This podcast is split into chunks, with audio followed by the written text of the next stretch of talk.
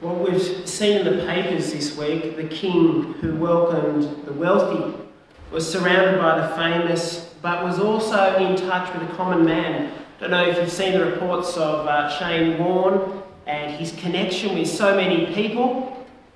Uh, he had, it seems, that ability to connect with those who were wealthy and famous, but also those who were just ordinary Australians. It seems as though, uh, despite his success and his fame, it seems as though, if the reports are true in the paper, that you could approach a man like Shane Warne.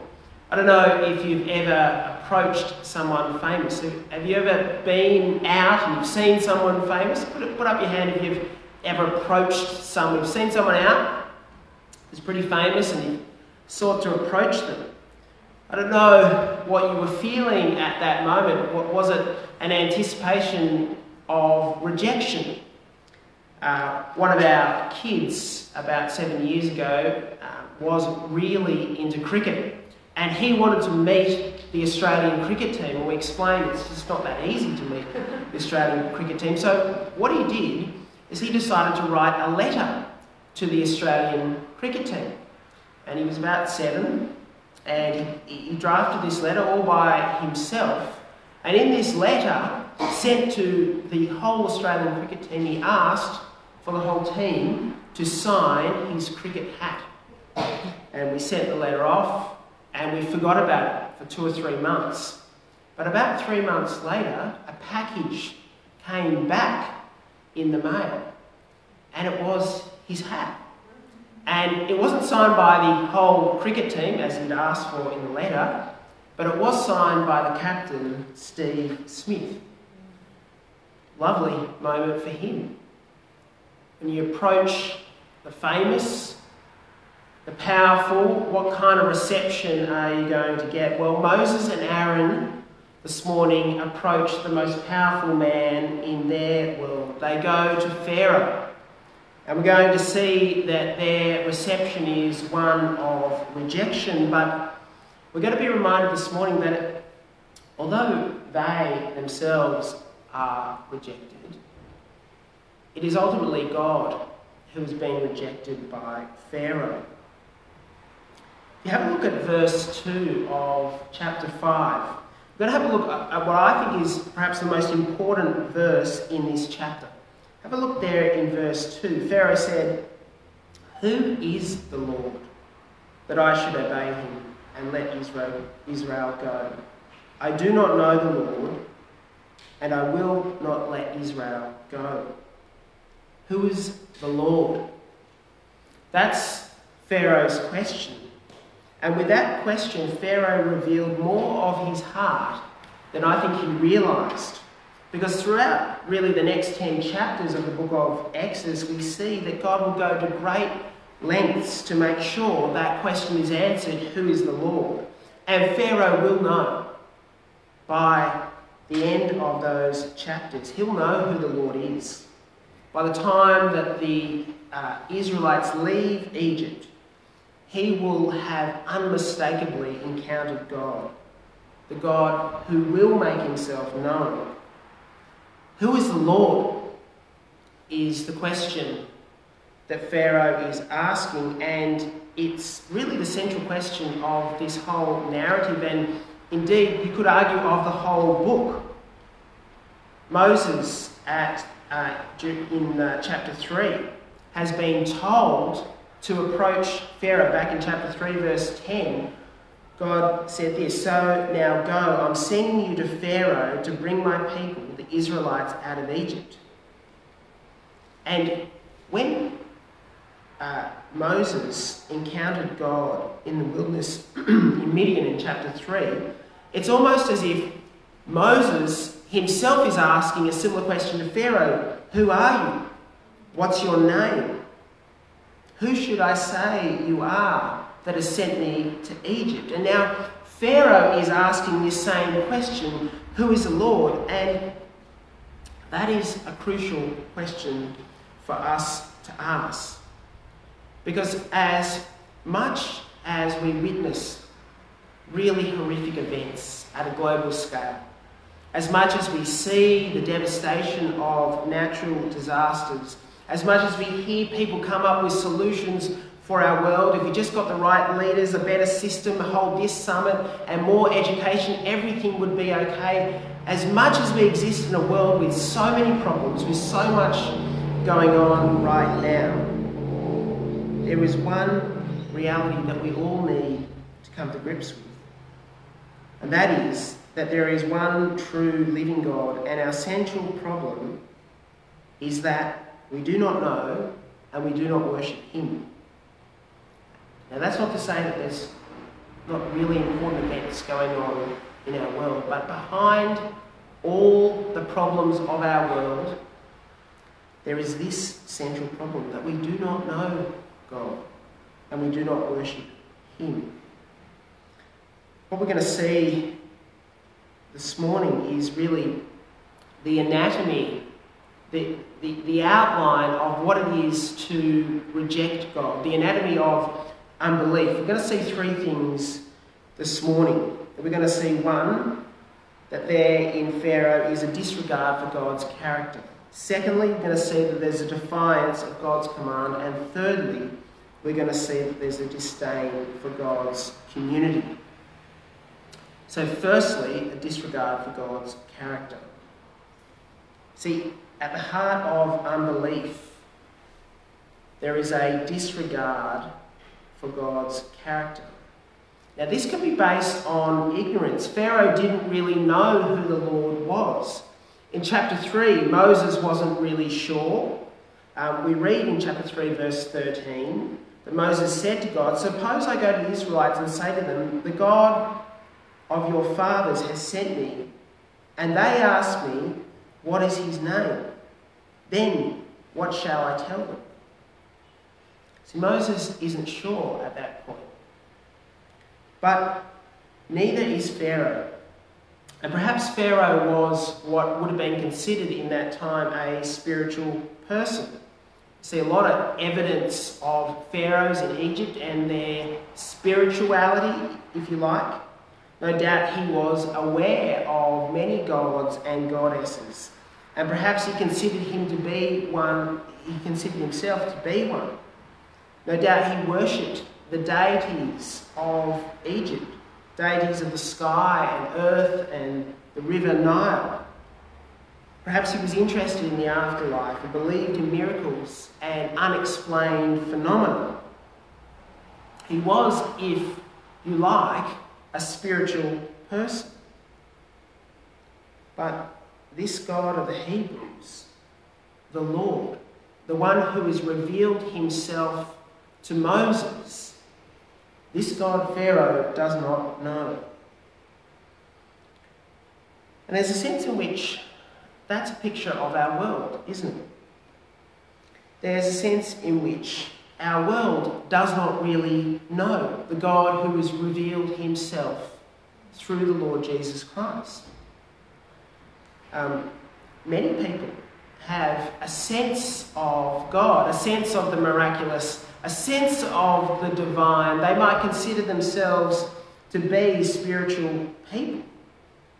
Many people believe that there is some creator, and they don't have a problem accepting that there might be some afterlife.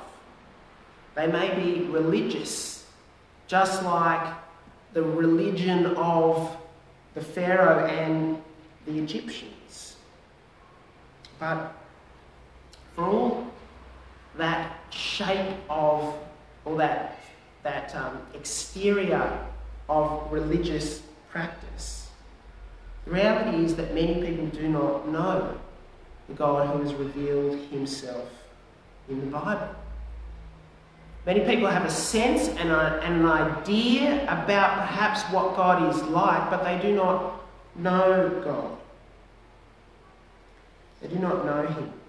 And in fact, I think often what we see is people rejecting a concept of God that they have perhaps heard or, or is being transferred from certain um, cultural imprints like the media, movies, um, what they can remember from a child.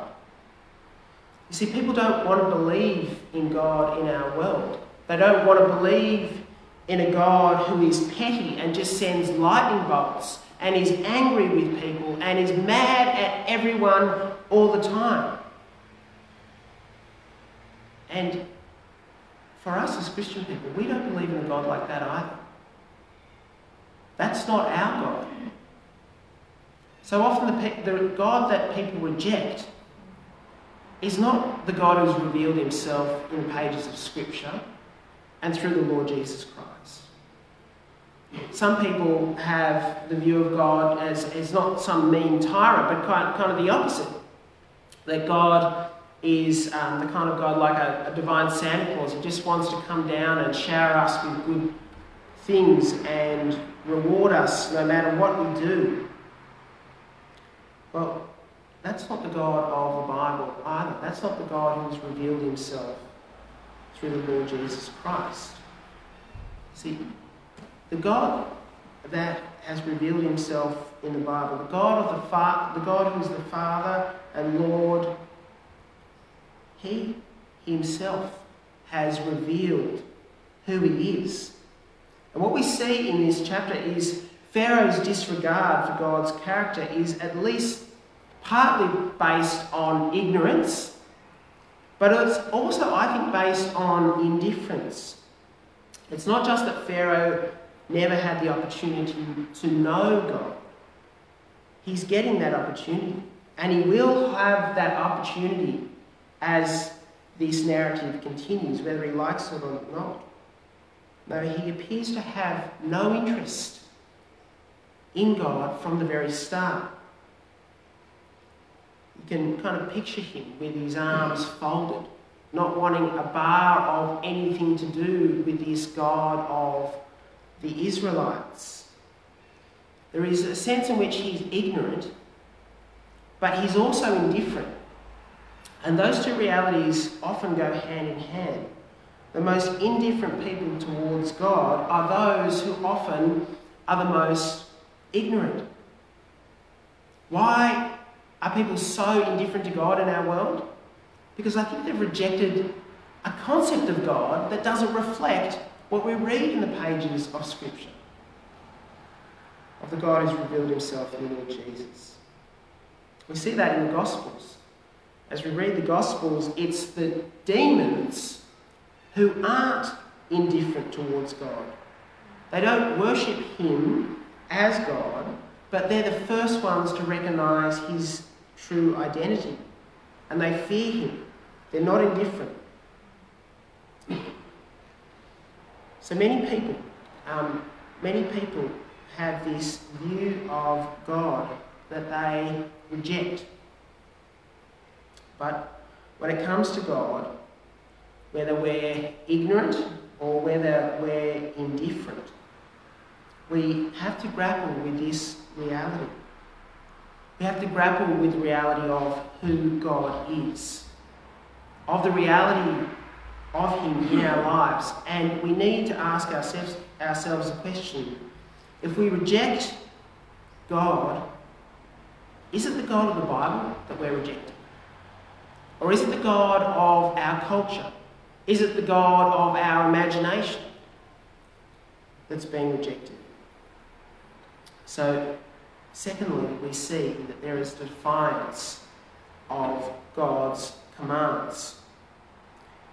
When Moses and Aaron present, present their request to Pharaoh, it does make you wonder how do they get there? I mean, how do they get an audience with the most powerful man in the land? You can't just rock up and you know have a meeting with the prime minister. Well, some people have suggested that in the ancient world, it was actually the responsibility of the king to meet with both the greatest and the lowliest. And some people have argued that, you know, we see this um, a little bit um, in the Bible, that the king was there present with the people to resolve disputes. We're not quite sure how Moses and Aaron entered Pharaoh's court, but they do, they get in. And Moses and Aaron get this audience with Pharaoh. and he hears their request.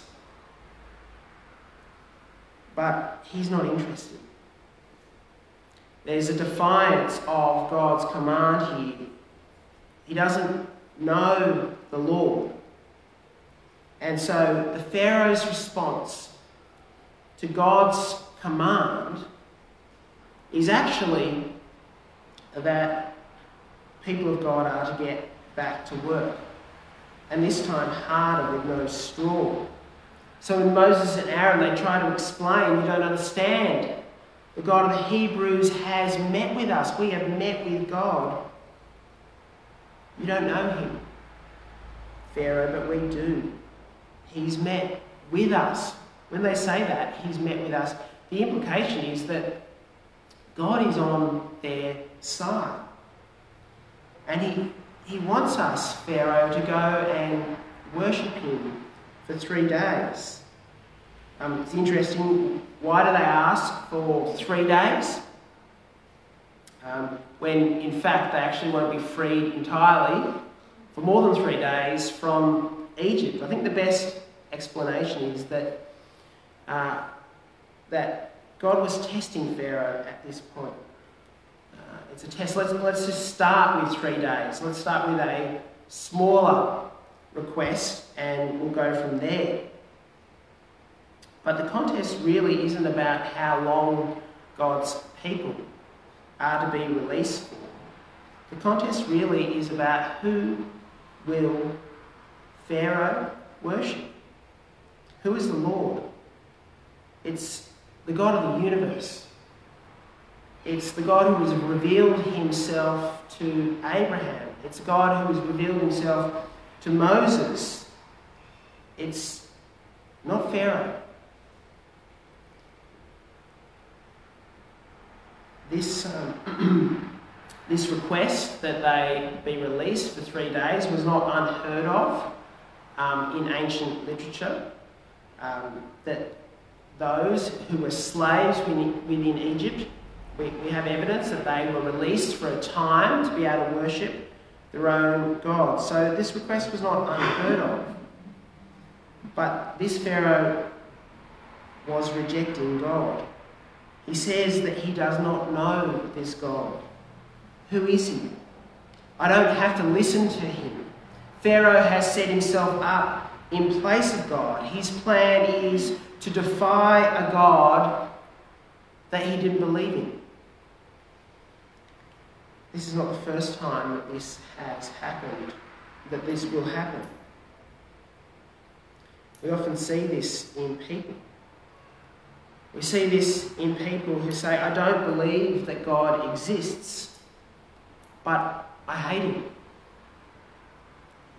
See, the problem here is not a philosophical, intellectual problem as to the existence of God. The problem, if you like, is not in Pharaoh's head or in our world, in people's minds. The problem is of our hearts. Pharaoh was, as Paul would say years later in Romans chapter 1, suppressing the truth. The truth of the reality of who God is is before him. But here Pharaoh is making a decision to defy God and to suppress that truth. One commentator says this he says, disobedience has a way of perpetuating ignorance. I think that's true.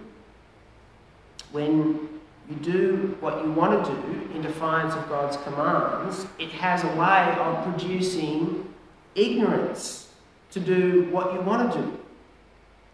So many people have objections to Christianity. People want to ask these questions.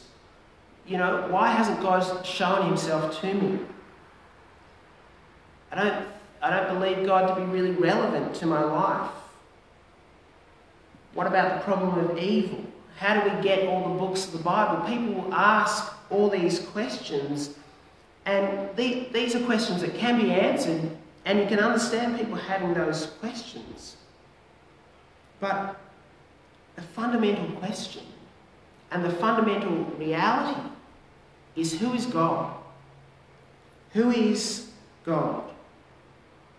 And here is the more important reality people don't dismiss God, I don't think, because of mere intellectual objection, because they can't trust the Bible, or they don't know how creation fits with science. People reject God because they don't want to listen to Him.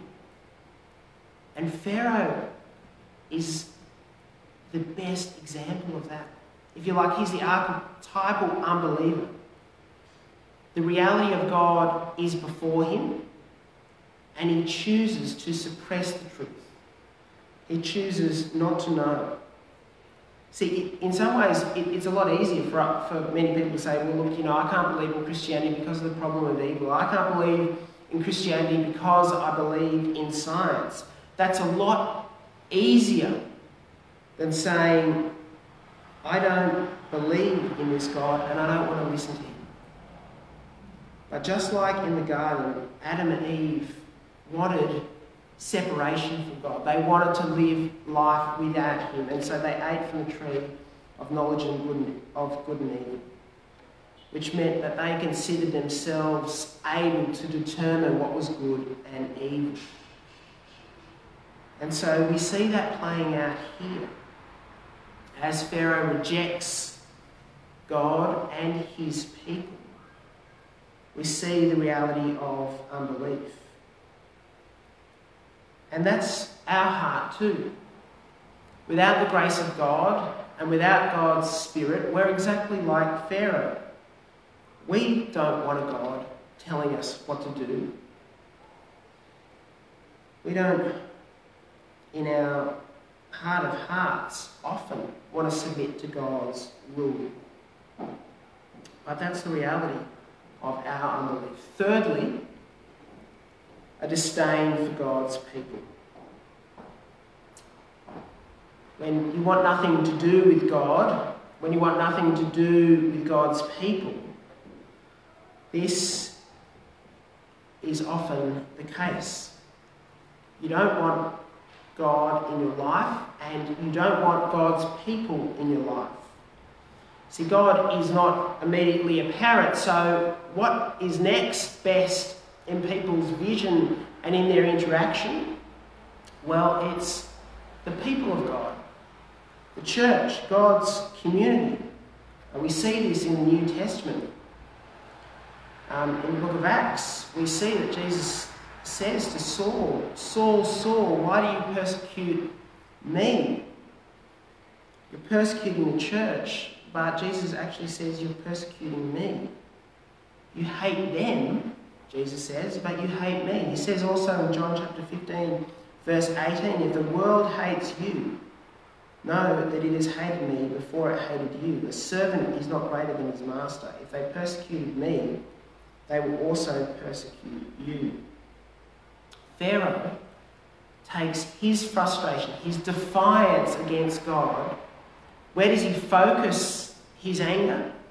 He focuses it at God's people. His frustrations and his unbelief are directed to the Israelites. And so he comes up with this um, concept of bricks without straw. And it could well be that uh, there is some archaeological evidence for bricks being made without straw, but it was a hard process to make bricks and then for it to be for them to go and gather the straw which was necessary for the bricks, it makes this task virtually impossible. So you had this system worked out with the Egyptian bosses at the top, and then below the Egyptian bosses was this layer of uh, Hebrew foremen, and then below them were the slaves. And this demand, or this command from Pharaoh for bricks to be made without straw puts God's people in this terrible position. And so, what we see here is the blame that goes on. With these middlemen, these foremen, realise that they have to produce the same quota of bricks, but without the provision necessary for those bricks. And so they go to Pharaoh and they say, It's your fault. You're telling us to make these bricks. How, how are we supposed to make these bricks? It's almost impossible. And one of the things that Pharaoh wanted to do was to drive a wedge between the people and their leaders. And so after the foreman complained to Pharaoh, then all the people complained to Moses and Aaron. They say, You're the leaders. You're supposed to be the saviours. See, when people are frustrated, usually people will blame others. And often they will blame leaders. Pharaoh didn't believe Moses and Aaron. And now the people aren't going to believe Moses and Aaron either. Do you see how the unbelief um, echoes down, cascades down? In Exodus chapter 5, verse 4, we read Moses and Aaron, why do you take the people away from their work? Get back to your burdens. And there in verse 9, let heavier work be laid on the men and pay no regard to lying words. Pharaoh says, Look, you're lying. You're lazy people. You want to get just out of the work that I've set before you. you. You're not telling the truth. And all this, in many ways, is a ruse. So that he's saying that this is a ruse so that they can get out of being slaves. Pharaoh considered the words of the Lord and his messengers to be lies. He thinks that God's word is unfair. And we see this today, that many reject the word of the Lord. And many of us, many of us at times, even as Christian people, see the word of the Lord as a burden. Pharaoh is a great example of this. He's a great example of really the bondage of sin. And it's why we see later in the New Testament in, that the Exodus event will become the picture of redemption from our sins. We can see why Jesus would tell us to take his yoke because it's easy and his burden is light. Because the history of God's people was to have a master like Pharaoh, whose burden is cruel and whose yoke will kill you. And so it is with sin. So it is with sin. If you try and serve sin, if you think that you can trade to that as your master rather than God, if you think that sin will make you free, it's a lie of the evil one. And so we're tempted. We as Christian people are tempted to think that sin just for a time will make things easier. But Pharaoh is an example of the bondage of sin. He's also the example of the cruelty of unbelief, how he takes out his frustrations on God's people. You see, what we see here in Exodus chapter 5 is not a battle between Moses and Aaron and Pharaoh, but we see, as one commentator says, the real combatants here are not just Moses and Pharaoh or the Israelites and the Egyptians, but between the Lord and the Egyptians' God.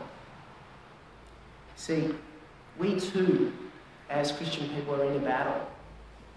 We're in a battle where we live in a world that defies God. And we live in a world in which some of the frustration of their defiance of God is taken out on us as Christian people. But we must remember, just as Moses, even in his level of doubt, was able to speak God's word, we too must remember to speak God's word. Because who can be trusted? Who really has the power? We're reminded this morning that the Lord God has power. And that if we defy Him, that will only bring us slavery. But if we are to worship Him, it will bring us freedom. Amen. Please stand as we